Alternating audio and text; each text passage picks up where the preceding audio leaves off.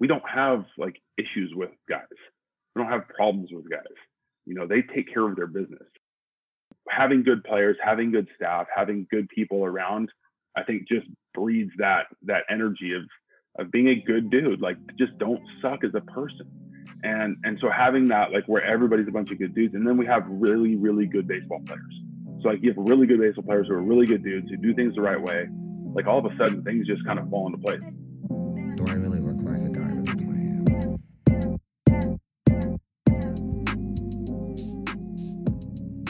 Welcome back, or welcome to the Up Close in Personnel podcast show. I'm your host, Alex Brown, Director of Recruiting at Rice University, and it's week one. Football season's back. My Rice Owls are playing today, 2.30 Central Standard Time against the Middle Tennessee Blue Raiders. And uh, you better check us out on ESPN3. Now, this week's podcast, I have an awesome guest from the Dodgers organization, manager of the Ogden Raptors, Tony Capicelli. Now, the World Series is going on right now. It's 7:52 on a Friday night. We're looking at the top of the 3rd. And this episode was actually recorded a week ago when the Dodgers completed their 3 1 comeback series victory in the NLCS.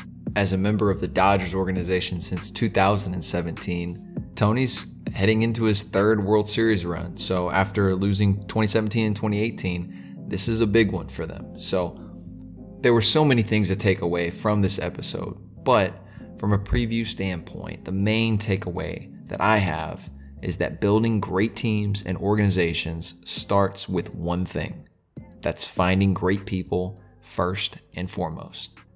Personally, I really enjoyed hearing Tony talk about his approach to the coaching profession, how much pride he takes in getting the most out of his players, and how he adjusts his coaching style and voice to what the player needs at that moment in time.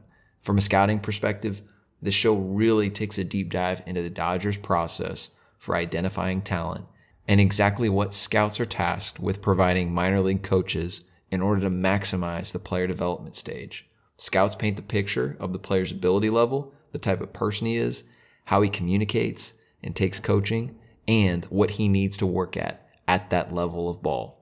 Thank you for your time. Thank you for tuning in. Don't forget to subscribe, rate the show five stars if you liked it, share it, and help spread the word about up close in personnel.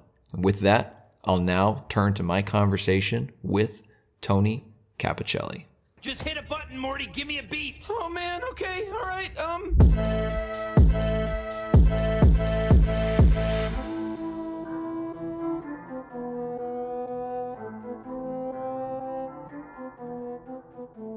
Tony, welcome to the show.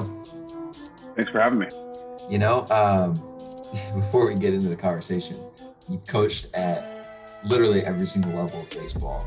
I gotta know what's the the worst your last name has been butchered by one of your players. It's it's actually not from players. It's not been that bad because um, they shorten it to Cap right away. Yep. Uh, but but when I was playing, it was really bad. Like you'd you'd hear some some interesting uh, some interesting variations when when we were on the road sometimes, and I had a couple announcers just give up on it too. One guy introduced me as Tony, just Tony. Yeah because that was that, that's what happened on our first call when, when I called you. I was like, oh my oh, yeah. god, I'm I'm gonna really screw this up. I'm just gonna say Tony. Um, yeah, that's fine.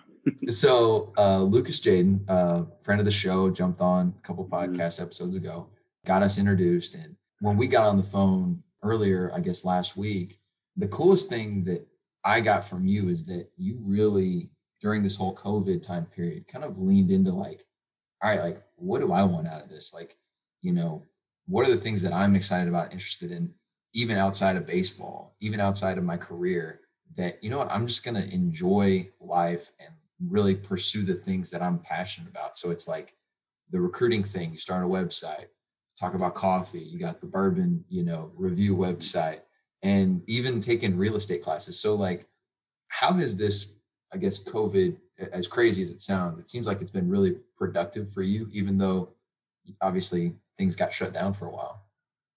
Yeah, I think we we got to that point where we knew things were probably heading down a bad path once our season got canceled in, in June. And I'd already kind of got onto a pretty good start. You know, there was some some calls um, that were going on with Cody Royle and Fergus Connolly, and I was getting up at like 4:30 in the morning every day to, to be on that call just to hear what those guys had to say. And I think I developed a pretty good routine throughout that time. And as things started going, it's like again, like you said, it's it's kind of a hard thing to say, but it's like we're never gonna have this opportunity in our life ever again. And I think it has to be almost looked at as an opportunity. Um, yeah, keep yourself safe, and obviously you don't want to um, go out and, and, put yourself or any loved ones at risk. But you're, you're not gonna have an opportunity where you can be home, like be with your wife. You know, you really have the time to to to really like dig into things that you wouldn't normally have an opportunity to do so. Um, and for me, like doing the real estate was kind of it's like something else that's outside of baseball that I've never done. That's just completely outside of anything I know. Um, so I'm like, yeah, why not? Let's, let's give it a try. So I think just trying to use this time as an opportunity and, and not really look back and go, man, I had all this free time. Uh, I really wish I would have done something better with it. So that was that was kind of my thought process for it. So what did your what did your routine look like once you were like in the middle of COVID? Because obviously it's a ton of Zoom calls. I know you had just gotten the Ogden manager's job within the Dodgers organization. You had been working with them since 2017, but um, how did you put together your routine and, and what did that look like? A big part of it was, you know, going from my position where I was with the Dodgers um, to now being in a, you know, quote unquote leadership position with as a manager. You know, now I've got players, now I've got staff, you know, now I've got to I've got to use each staff member's strength in this really weird time of like how can we maximize everybody's strengths while we've got players you know that are here all over the states have players in the dominican republic um, trying to set up a zoom call where you've got half your team in the us half your team in the dominican um, and then the guys that are you know a lot of our venezuelan players were, were basically stuck here. So they're in a hotel room here uh, by themselves not able to do anything. So trying to organize team zoom calls uh, was getting pretty pretty hectic trying to do that. So really trying to trying to figure out ways to maximize everybody's strengths and then get on a schedule that we could you know consistently have calls and and have some good interaction with our players was really a big deal for us. So for me it was like get up early get on that call with with cody and fergus um, and then pretty much get my day started it was my staff was that i had with me was incredible so we had everything pretty much mapped out you know pretty well ahead of time um, so so day to day it was you know do the call kind of get ready for whatever team stuff we had. Um, and then I would get out and go on my hour and a half, two hour long walk so I could, you know, kill some books. And that was kind of the other thing was I was trying to read and listen to as many audibles as I could. And so I, I wound up taking these long walks and, you know, started kind of watching what I ate and I was, I dropped 45 pounds. Like I was, I was on it. Wow. It was, it was a, it was a, it was a productive time. So getting into that, like that flow of things was really helpful for me. Um, and then once things started kind of opening back up and we kind of started getting back to regular life, it's like, man, I kind of missed that routine. yeah. Yeah. When you're like in complete control of your day. And I, I think that's the, the biggest kicker. So I've heard you talk on other podcasts about you knew you wanted to coach in high school at an early, early age. You knew that this is what you wanted to do. And you graduated in 99.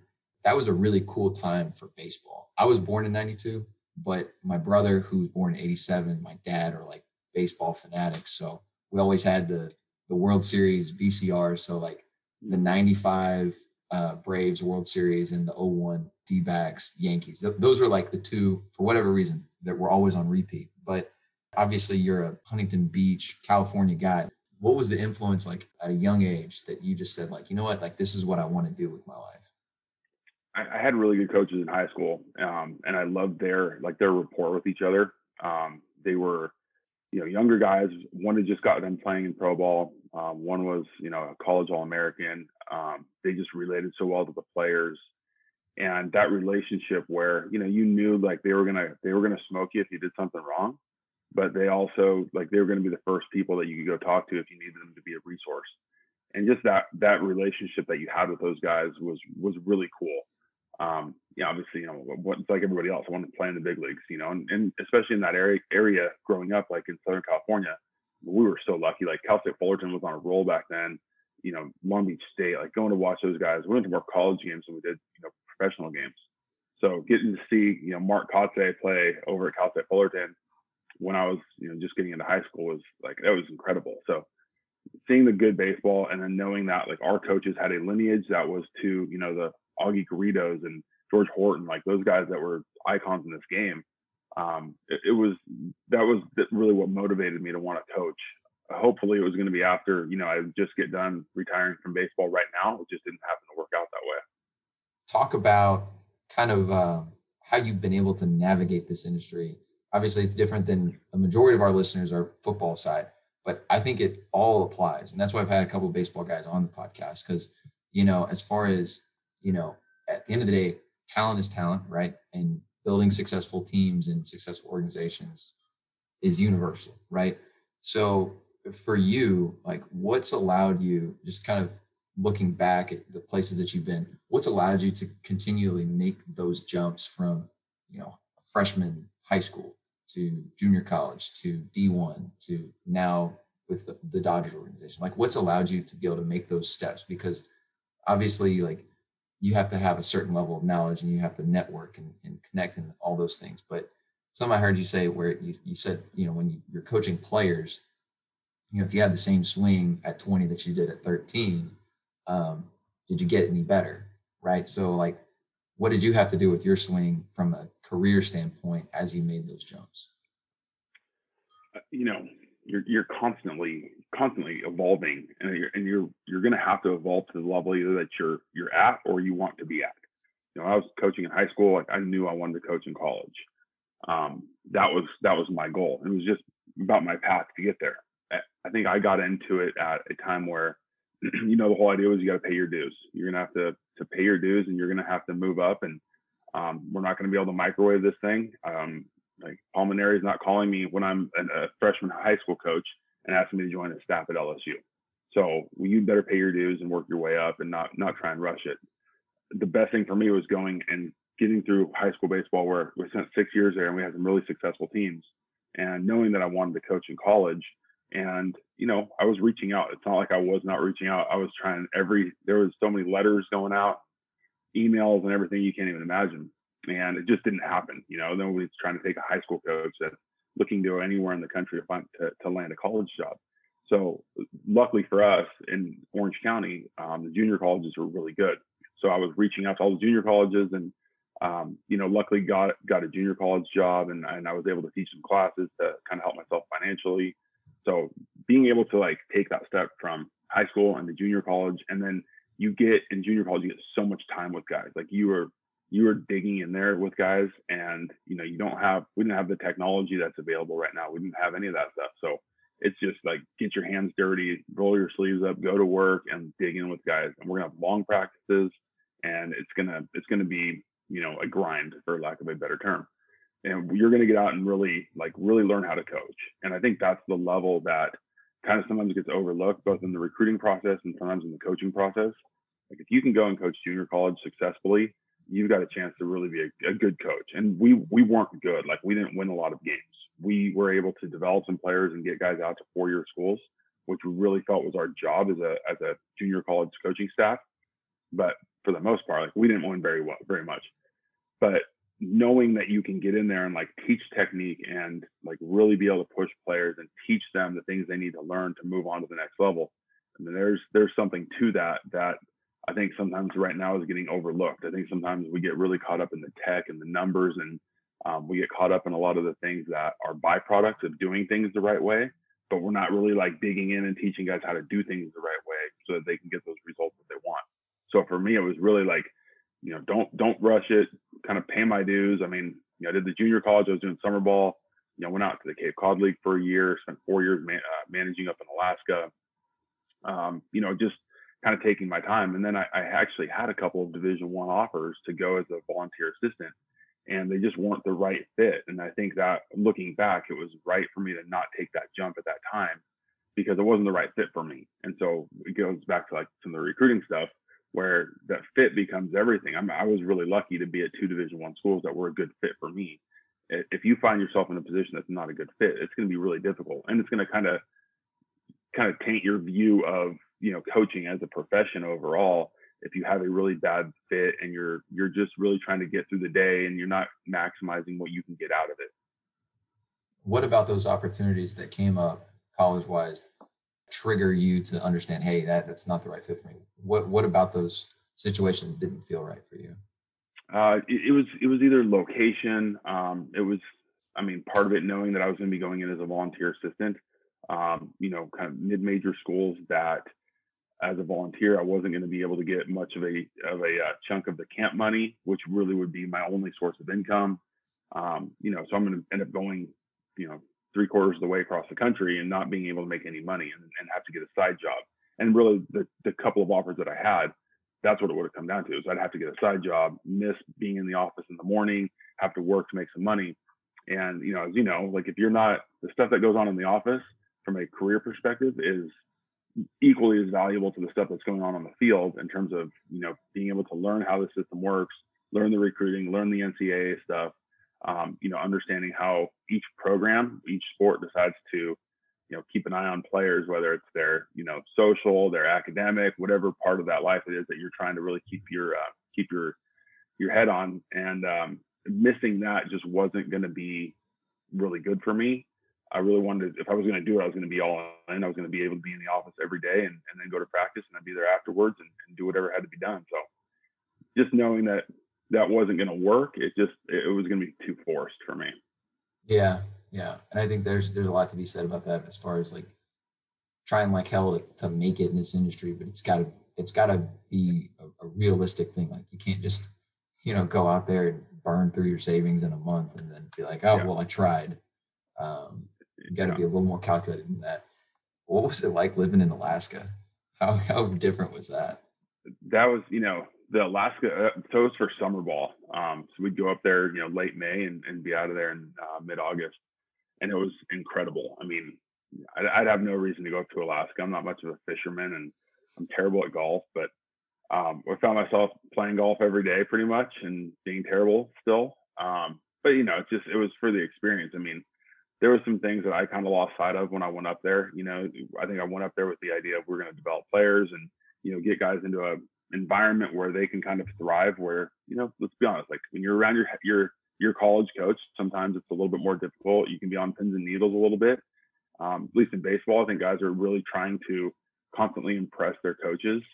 I know that it doesn't exist in other sports but maybe it's because of the lower numbers um, you know but you're you're around your head coach so much that you're you're you're pressing a little bit. And when guys it's, it's kind of widely known guys go out to summer ball and they go off and they do really well. And it's like well there's a reason he's doing well every summer when he goes out to play and he doesn't do as well at school. I mean, we had a couple guys like that. We one dude's in the big leagues right now who never played well at school and went out and performed every year in summer ball and went went in the first round. And so there's there's some legitimacy to you know the levels that's being um, put together in those leagues. You know, you get up to Alaska, you get to like the Cape or Northwoods, like there's some really good players there, and you can really validate your your ability as a player in those leagues. So I lost sight of that development side and, and got geared more towards myself and thinking, all right, we need to win. Like, like anybody's going to care if we win the Alaska Baseball League Summer Championship. It's important to me, but to nobody else. Um, so when, once we got back to like being able to develop guys and, and allowing them to really like get their relationships with each other, with dudes from other schools, um, guys that they're still you still see on Facebook, guys that I coached in like 2011 from different schools on opposite sides of the country are still connected. Um, that part's really cool. So that, but there was a blast, man. We we we'd have some uh, some late night fishing and uh, and golfing expeditions and a couple bear run-ins, and and it was uh, an incredible opportunity and experience. And I, I'd go back there in a heartbeat if uh, if the time allowed. Yeah, and and you you made it kind of talked about one of the players that you know you got a chance to work with, and I want to know since you've worked there, you worked at Cape Cod, now you're with Ogden. You're deal, you're gonna in, in four or five years from now, you're gonna be watching the majors and see a handful of guys that you had a direct impact with, or already see that happening now. And obviously, you get more of a rolodex of what makes it in the league and what doesn't. So from your perspective of being kind of in the trenches of that, like what's beyond the, the baseball skills standpoint, because obviously that's priority at, at, at a certain level. Like from a makeup standpoint, character, work ethic, like what are the things that separate the the real dudes that make it in the bigs and versus the guys that are just great minor league players? I, I think that, like that's the question everybody wants to know. Like there's a you see so many guys in the minor leagues and you're watching them and, and like you see a high school kid throwing 90 you see a guy in the big leagues throwing 90 well 90 is 90 okay well what else is there like there's got to be something else to it that's that's not attainable by a number, you know, something that's not just looked at as a as a statistic. Um, you know, the, the radar is the same regardless of where you're at. Those, those guys that make them, they're so good. Like they're they're incredible players, um, and they work. Like they they know how to work. They know what they have to get done. They don't rely on everybody else to tell them what they have to get done. I think that's kind of a trap that we fell into. You know, I did. I know for a fact I fell into it where we were always telling players, you need to do this, this, and this. And there's very little back and forth of like, how do you feel? What does that feel like to you? What are you thinking about that? Because there's times where I remember working out and and doing things where I I would hear like, hey, that looks good. And I'm going, man, really? Because like that feels like garbage. Like this does not feel right. But what the coach is seeing, they're telling you it looks good, and what you're feeling as a player doesn't look good. So if you're not able to have that relationship to have a conversation, it makes it really difficult.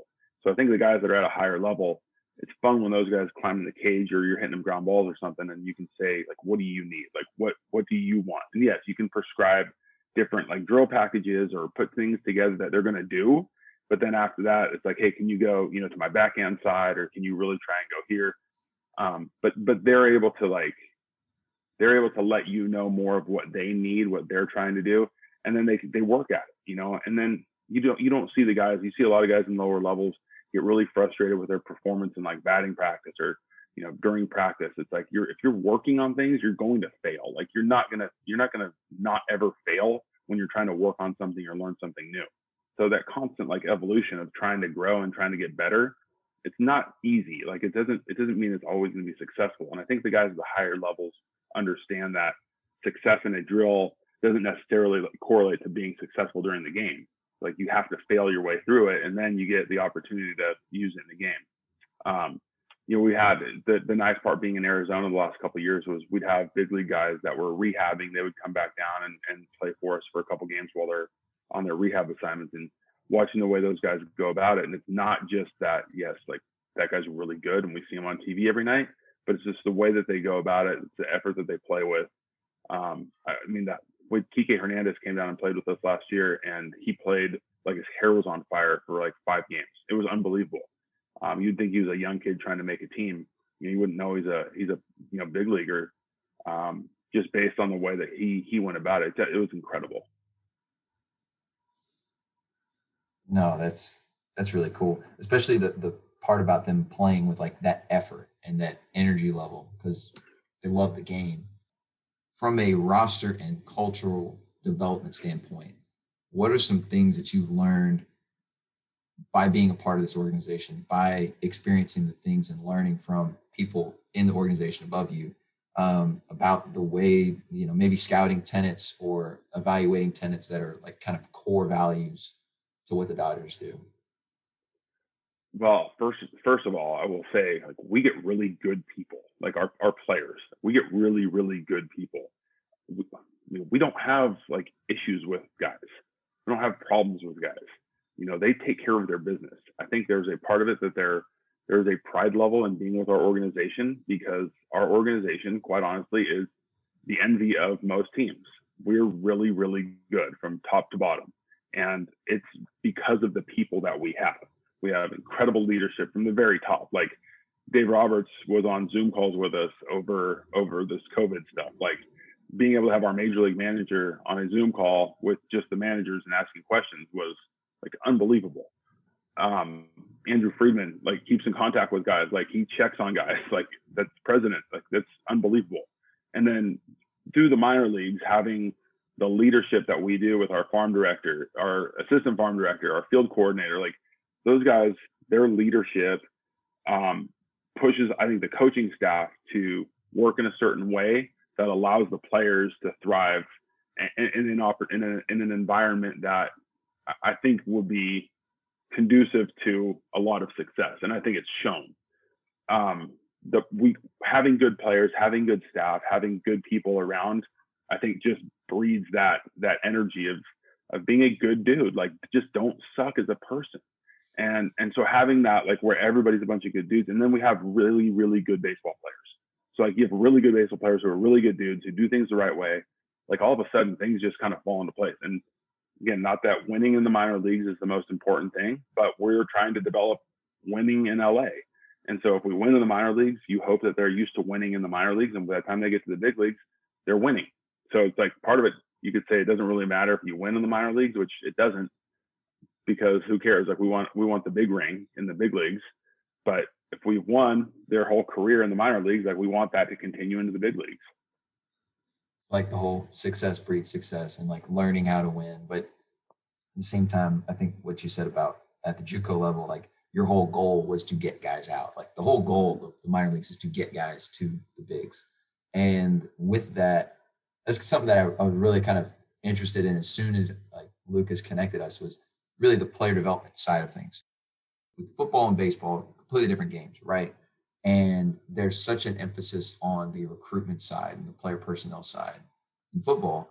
And there certainly is in baseball but like the player development side and putting a plan in place of like hey these are the things you struggle with and that back and forth dialogue in season you guys have to you know make adjustments on the fly game to game in the bus on the way to the next game because you just play more games talk about the the relationship between player development and the player acquisition side and how you know talent coming in isn't necessarily what it's going to be when it gets to your building um, and what you've learned through that kind of experience. Because now at this point i mean you've had a chance to develop and work with players at every level. What, what are your thoughts on the, the relationship between player development and the player acquisition well, side of things first i'll say the one thing i know like our entire minor league um, staff takes very we, we hold it very high um, and take a lot of pride in the fact that we have the most homegrown players playing on on a roster right now and have throughout the playoffs. Um, and I think it was like 14 guys that were were homegrown, either signed by the Dodgers or drafted by the Dodgers that are playing in the big leagues with the Dodgers right now. Like that's incredible. The fact that we're not, yes, like you're going to have to go out and trade and you're going to have to sign pieces, obviously, to make us better. But like the amount of guys that we've, you know, gotten into our system and gone through our system and got to the big leagues is a huge source of pride for us that starts with, like you said, that player acquisition with our scouting. Our, our scouting department is unbelievable. And those guys, the, the work that they do, like scouting is not an easy job. Those guys are going out there and they're competing to not only not only analyze a player's abilities, but get to know him as a as a person and like know him as a dude and know if he's going to fit into our system. There's a lot of good players that might not fit into our system. There's a lot of you know pretty good players that once they get into our system are going to become like real dudes. So those guys are unreal at recognizing that and knowing what our player development system is like. And they're going out and they're getting the guys that they know will thrive in our system. So we've been really fortunate to have some incredible players. And that that's a result of this the work that the scouts do. They cover so much area and they dig in with those guys. Like they give us a really clear picture when those players come in of what we're getting. Like we really have a good idea of what we're going to get uh, player wise once those guys get into the system. And then once we get our hands on them, we can allow them to come in. We can allow them to fail because they're here. Like we're going to have our time with them, and we're going to build that trust. We're we're going to build trust with that player because you know, we're going to allow them to come be themselves. And then once they fail, now we can start to have some conversations about making some adjustments. Uh, but they also know they're not going to get here from day one, and we're going to change everything about them. We're going to let them be who they are that got them there, and and most of that is because of the scouts recognizing those things and, and letting us know ahead of time. So then what do those reports sound like? Like when the scouts are kind of giving you the rundown on on a guy, where do they start? What does it sound like? Most of it's, you know, first of all, how, how they move, like what kind of athlete they are, what kind of mover they are. Once we've got that that down, um, and we know kind of who we're getting, um, you know, they'll give us a rundown of their offensive abilities, um, what they're good at, what they're not good at, you know, areas that they would foresee us adjusting. Um, and then, you know, there's other guys obviously that are projected to play another position than what they're drafted at, or they get drafted at a position that's not what they've been playing, you know, in their college career. So most of those reports are just kind of giving us a clear picture of what that guy can and can't do. And then once we have an idea of what he can and can't do, we get him into our system. And, and then we can also figure out like, like if we need to make a swing change early with this guy, that's already been discussed with him. That's not it's not a surprise. Like he's not coming into our system and being surprised by us going and, and making a, a change in his swing, you know, earlier than what he would really like. So we have a clear picture from the scouts of what the guy's ability is. we have we've got a clear picture of what he's like as a person. Um, we've got a pretty clear picture of how he communicates. You know, we we can we have a good idea of when we when we get our hands on a on a guy, um, how we have to have that conversation with him, how he handles conversations, because those guys have done their homework. So once we get him, the first time you meet a guy in our system, like you feel like you know him because we've we've learned quite a bit about him. So when you, when you talk about the communication side, like how he takes coaching best. Yeah. Yeah. Gotcha. So so okay, diving into that, um, have you seen a, a certain type of learner do better in your system, or is it just hey, as a coach, it's my job to make sure I I do the best job possible of connecting and building that trust. Yeah, it's it's yeah, it's on me. Like it's not on them, and I think that's where I found in college was everybody was expected to um, kind of gear them their personality and their style towards what the head coach or coaching staff wants versus now it's our job to gear our personalities and our communication style towards each guy individually. Um, and obviously we have big numbers and we have a lot of staff and we have to you know really focus on our group and who we need to you know really focus our time on um, and obviously like for me I, I can gear more time with our catchers so i can get to know those guys better and I can get to know, you know, who I can push a different way or who I can't, or when the right time is to talk to a guy. Certain guys, like they just struck out. You don't, they don't want to hear your your whatever you have to say. Like they know they struck out. They're very aware of it. You talking to them right then is not the best idea. Other guys, they want instant feedback. It doesn't matter what the situation is or what the result was. So you you you have to be the one to get to know that, um, and that's not their job to adjust to you. It's your job to adjust to them. And I think really the best teams um, are the ones that have a staff that are able to do that and not just say, hey, your your job as the player is to adjust to me as the coach because you know now you're just kind of being stubborn. Well, the way you put it um, on a different show, you said, how can you ask somebody to be bought into your program until you've bought into them as as people? And I, I think that's just like the best way of just putting a cap on it. Something I'm interested in with with baseball in particular.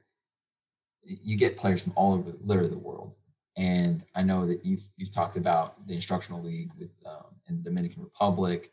Um, obviously, you've been to Alaska, you've been to Cape Cod, um, you're from California, you've been everywhere. Um, how how has kind of learning different regions from a, a talent level, from the way kind of the the 365 calendar works at different areas of the country um, how has that kind of helped you guys as you build your rosters and build your teams of kind of understanding where a guy is from and what the difference in talent is from region to region?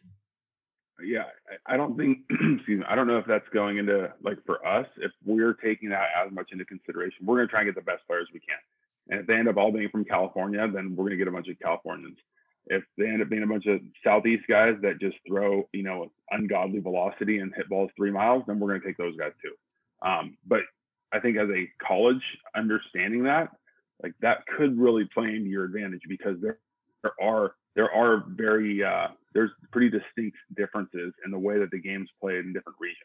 You know, look at some of the some of the schools right now in college baseball that have done really well, and look at how many pitchers are coming out of like the Northeast not really an area you would think would be developing pitchers, but you know, you get those guys in the wintertime and all they can do is throw indoors. You know, guys in California that are still getting 75 degree weather, like you can go surf instead of throw. So there's enough to say they all do because you know a little biased to Californians, but um, the there's just there's different um, there are different definitely some profiles that you could be doing as a college coach for different regions of the country, and and I do think if you use those to your advantage, you know, I think you could put together a pretty good roster if you if you spread out.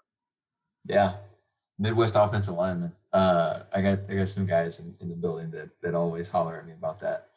So, uh, kind of getting into the recruiting side, um, you started your own website. You know, I talking to you before this call. Obviously, COVID put a lot of things into into, into some uncertainty. You know, as far as like, hey, Yankees are laying off people. Hey, they're laying off people you know anybody's up for game so you started this recruiting deal where you started to kind of consult people and and help out families uh, involved in that so talk about you know what got you back into the recruiting game and what you're doing right now um, in that kind of field so yeah, like there was obviously a lot of uncertainty. So trying to you know cover cover my bases. I've got a wife and a French bulldog I need to be able to take care of. So um, you know, just making sure some some of those bases were covered if the unforeseen were to happen. Um, but yeah, like uh, that.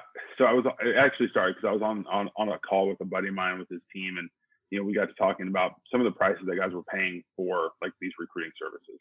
And I've you know being in college baseball, whether it was in junior college and trying to get guys placed, Division One schools with you know getting random emails from kids, um, it it kind of almost got like personal for me to um, try and do what I can to help people out and help maybe educate them a little bit better, um, maybe give them assistance in, in putting a plan together with you know how they're going to be reaching out to schools especially right now there's more kids reaching out to schools since not as many schools are going out to recruit at least at the division one level. Um, so that that kind of became like the reason behind it. Um, you know it's just the i think the recruiting process for high school right now or for for college um, overall, at least in baseball, is it's it's a nightmare. Um, and I don't I don't know that anybody really likes the way it is right now. I don't know if players like it. I don't think coaches like it. It's almost done because everybody else is doing it. It has to be done that way. And so I think because of that, it leaves a lot of unanswered questions and a lot of speculation and a lot of hearsay. So that was kind of my my reason behind uh, wanting to get involved and, and trying to kind of provide something that was hopefully a little bit more cost effective and um, hopefully more helpful. Did it go back to uh, the email you got when you were at New Mexico from a recruit? The which which one? the one that the kid wrote to New Mexico State. Oh yeah, yeah. I mean, I I being at being at University of New Mexico, you know, us than New Mexico State are, or rivals and all that, but their their coaching staff was outstanding. I mean, they had some some outstanding guys, and Brian Green, their head coach, um, is a really, really good guy, and he's a great coach. And he's now the head coach at Washington State. And so this kid, you know, sends me this email, and he's like, you know, dear Coach Green, like, I think he said, maybe said, dear Coach, like, I've always wanted to be an Aggie, and you know, New Mexico State's for me. That's where I want to go. And I wrote back and said, hey man, like, I agree 100%. They're doing things really well. They're developing. Here's Coach Green's cell phone number. I'm sure he'd love to hear from you.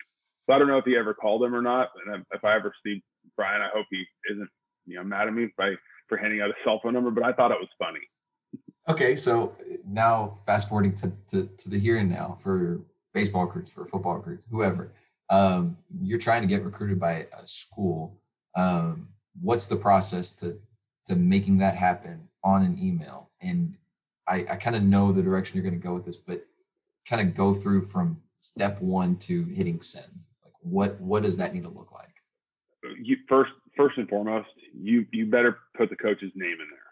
Like I I for every email that I got, like from a kid that sent me, you know, an interest thing, if it said like, and it was constant, it would say, "Dear Coach, I'm highly interested in your program," and I, I'd go to the delete button and hit it and never look back.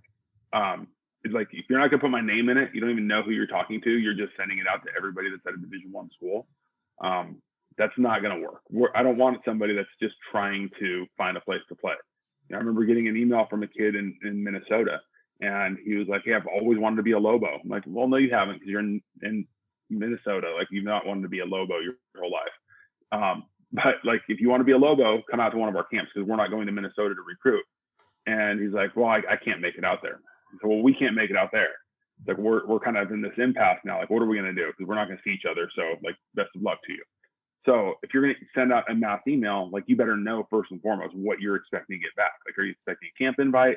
Are you expecting, you know, a scholarship with a penthouse suite at the dorms? Like, what do you think you're going to get back by sending every coach an email?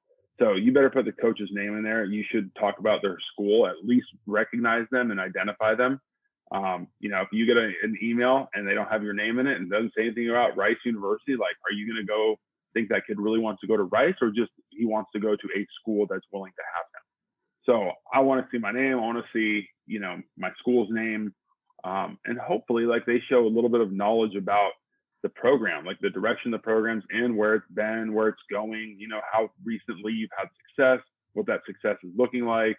You know, kids talk about schools they have no idea about. And it's like, well, that school's really, really good. You sending an email saying that you're interested in their program is not going to make that school, you know, go after you hardcore because you're interested in their program. Like they're already really good. They're going to regional every year. They don't need you.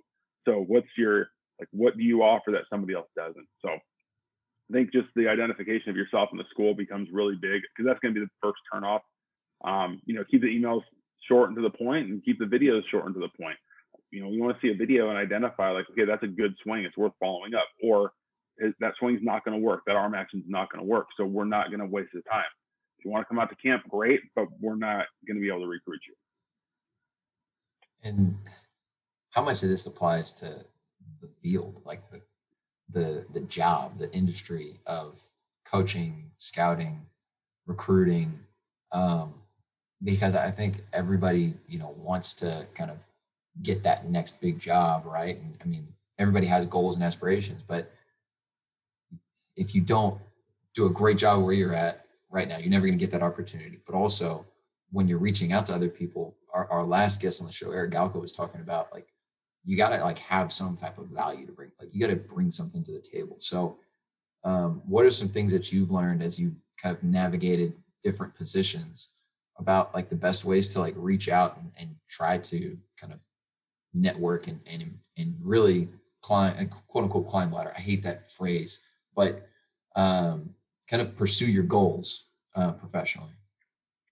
Uh, first of all, you have you have to be honest. Like you have, if you're not, there, there's nothing worse. Like because you see, we, we talk to like travel ball coaches or high school coaches, and they are no, not to offend anybody, but a lot of those guys are hanging their hat on their ability to move guys to the next level.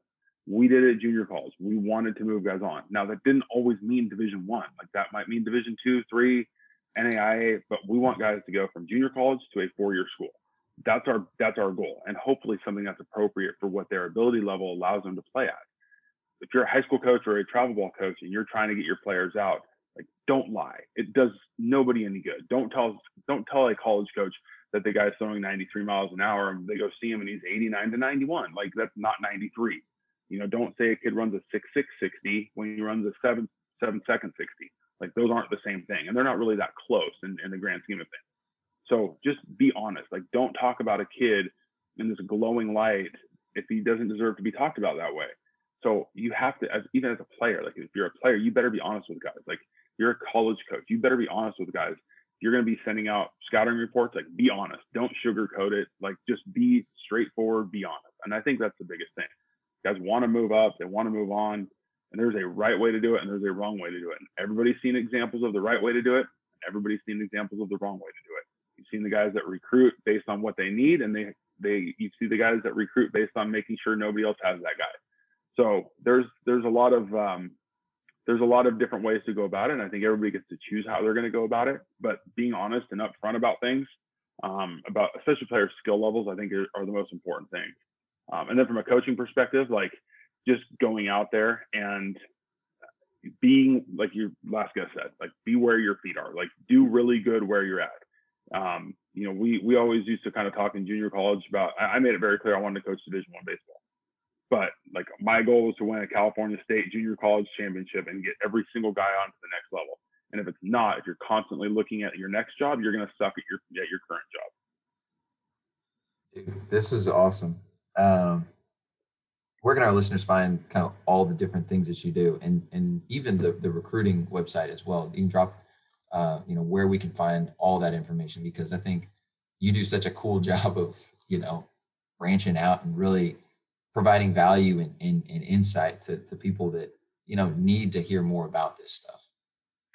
Uh, my website's baseballhub.org um, you know i'm trying to do some camps and lessons and stuff like that. And obviously, right now, given how things are, like the virtual things becoming, you know, more real, and um, we don't know when things are going to go back. So yeah, all the information's on there. You know, some recruiting information, and um, probably can send an email if you got questions or anything. And think hopefully just trying to be a resource for people and and shoot them straight and give some reality of of how this uh, this recruiting thing is actually looking. Awesome, man. Um, before I let you go, what's the uh, what's the coffee that was brewing? Because I, I, know you're a big coffee guy. What so what's just yeah. give us give us one hot take on hey, this is good coffee before we hit the end on this show. you gotta gotta find an arabica whole bean. You know, find what roast you like. I mean, the the darker roast doesn't mean more caffeine because it burns a little bit more, so it actually takes a little bit of the caffeine. Try to stay in the middle of the roast. Um, the one I went with this morning is a. It's actually I went with a dark roast. It's a Bali bean, uh, and it was aged in a Buffalo Trace bourbon barrel, and I used the Aeropress, and uh, yeah, it makes a nice cup of coffee. That was the biggest thing that I finally learned was that because I always wanted dark roast because I was like, yeah, I want something stronger. And then Nope. oh, nope, it's the exact opposite. So Yep. Exactly. Hey man, I appreciate you for jumping on the show. You have a good one. Absolutely. Hey, thanks for having me.